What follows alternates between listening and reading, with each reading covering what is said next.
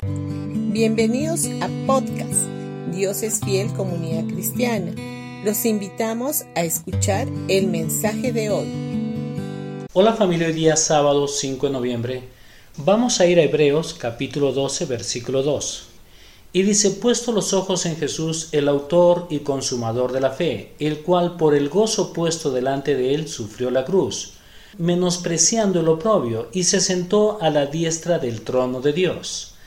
En Gálatas capítulo 2 versículo 20 dice, con Cristo estoy juntamente crucificado, y ya no vivo yo, mas Cristo vive en mí. Y lo que ahora vivo en la carne, lo vivo en la fe del Hijo de Dios, el cual me amó y se entregó a sí mismo por mí. En Marcos capítulo 9 versículo 23 dice, y al que cree todo le es posible. ¿Sabías que nuestra fe puede a veces interponerse en el camino para recibir nuestros milagros? ¿Y cómo? Cuando nuestra fe está en nuestra fe y estamos preocupados por ella. En lugar de mirar a Jesús, nos miramos a nosotros mismos y nos preguntamos, ¿tengo suficiente fe? ¿O he orado con suficiente fe? Mira, no se trata de la fe en tu fe, sino de la fe en la persona de Jesús cuya fe es perfecta y nunca flaquea.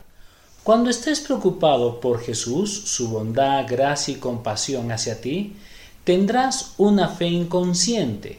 Cuando ves su gracia, Dios ve tu fe.